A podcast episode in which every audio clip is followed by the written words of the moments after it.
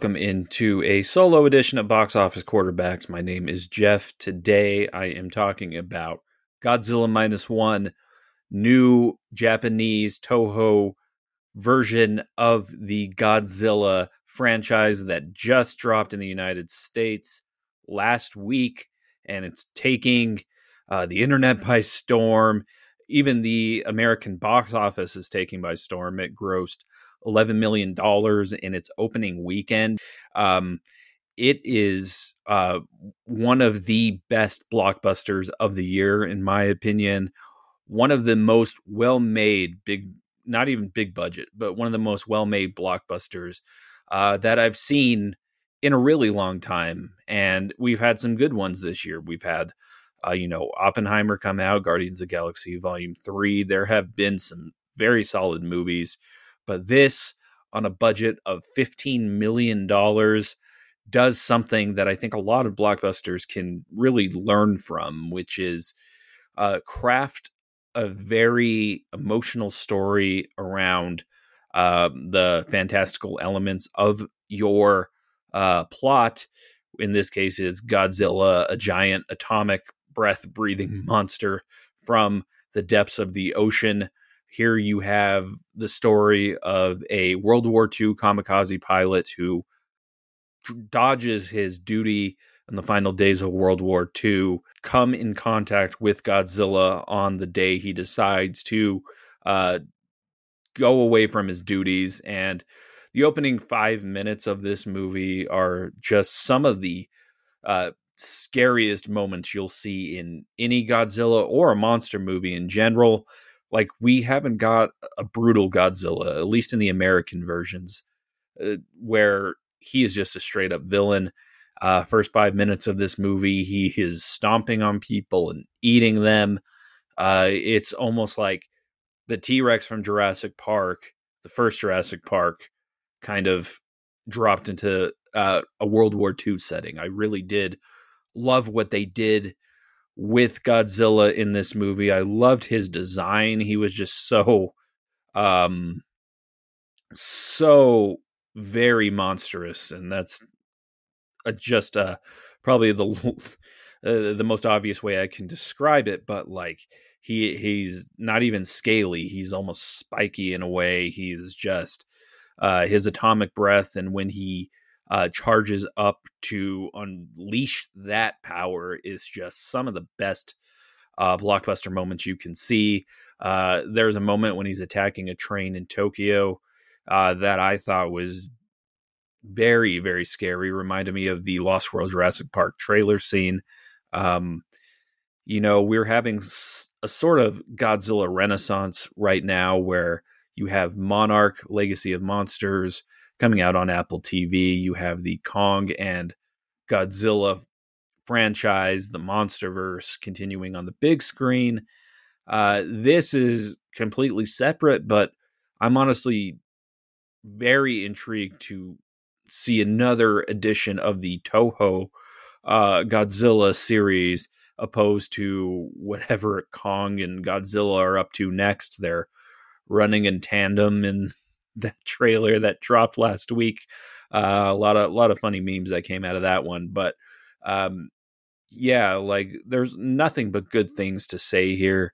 Um, the the filmmaker behind this said that he was inspired by Star Wars, uh, and he wants to direct a Star Wars movie. And I, after seeing this, not only do I want him to direct another Godzilla movie, I want him to direct any Star Wars movie that he wants to make because if you can do this type of movie on a 15 million dollar budget, you imagine what you could do with like 230 million or however much a Star Wars movie costs these days. Uh, just talk about really finding ways to craft a budget around a movie and you you know it's not like Godzilla is hidden in this movie. Like there is some Jaws effects, is w- what we like to call it on the show. The Jaws effect of not seeing the monster until a certain point. You see the monster five minutes in.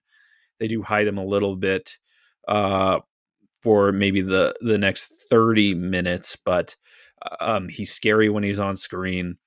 He is very Jaws like when he's in the water. Like you have his giant uh, back scales sticking out of the water, uh, makes it all the more tense. And yeah, just the characters here are great. The kamikaze pilot uh, being the main character, and then his adopted family, I thought was just very sweet. Uh, his relationship with uh, his adopted daughter, the love story here, it's kind of like will they, won't they, uh, kind of a Jim and Pam story in the middle of a Godzilla movie, is kind of how I would describe it. It's just uh, very sweet and uh, a little bit heartbreaking and eh, when you kind of get into the story itself and just the you, you know the mental aspects of war are very on display here as well uh, being a kamikaze pilot who uh, didn't go through with his duties the fallout of that the ptsd that this guy kind of experiences from his run-in with godzilla uh, everything about the human characters in here is so good uh, you have the crew on the boat. The, they're trying to destroy the mines left over by World War II.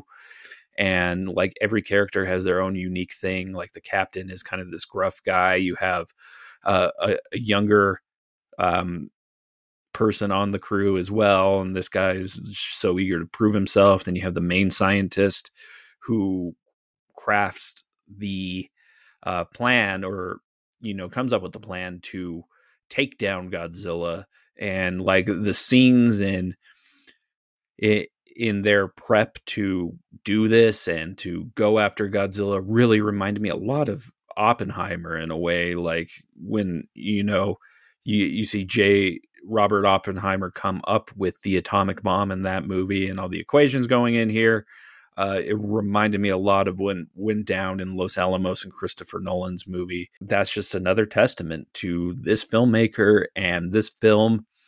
It is one of my favorite movies of this year, and I, you know, I heard great things going in. People were talking about how it, it was just blowing people's minds, and I honestly think that it lived up to expectations. I think that it is a movie that you need to see on the big screen because you know the bigger the better with Godzilla. Honestly, uh, the last Godzilla film, which was Godzilla versus Kong, came out in the middle of the pandemic, and we didn't see a movie like that on the big screen. And I think that that kind of hurt the experience of seeing giant monsters fight.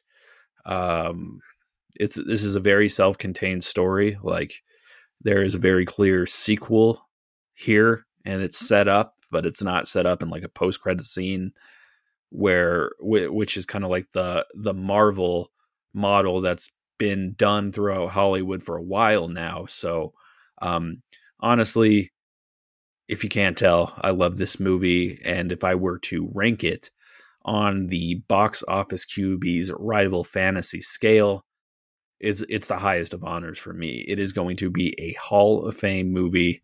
Uh, go see it while you can while it's in theaters. And if you can't like rent it on home video as, as soon as possible. It is very well worth your money.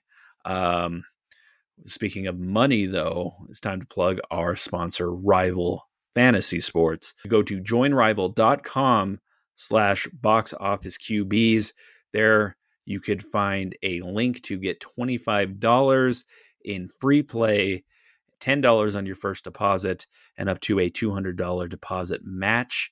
Uh, you can try Rival Fantasy for free. They got fun stuff on there. Um, fantasy football. The season is winding down, but you can uh, get things you know go and Maybe start up a dynasty league for for for next season, and you know start your your draft that way. You got fantasy bingo. You have rival challenges where you can pit, you know, let, us think of two random players, Chris Olave versus Mike Evans, and you pick who you think is going to score the most points that week, and that's it. You win money if you if you guess right. So it's pretty awesome. Uh, so is Godzilla minus one. Uh, go see that movie. Tell us what you thought of it in the comments. But this has been another edition of Box Office Quarterbacks. My name is Jeff. Uh, we will see you guys next week with some new episodes. Uh, have a good rest of the week.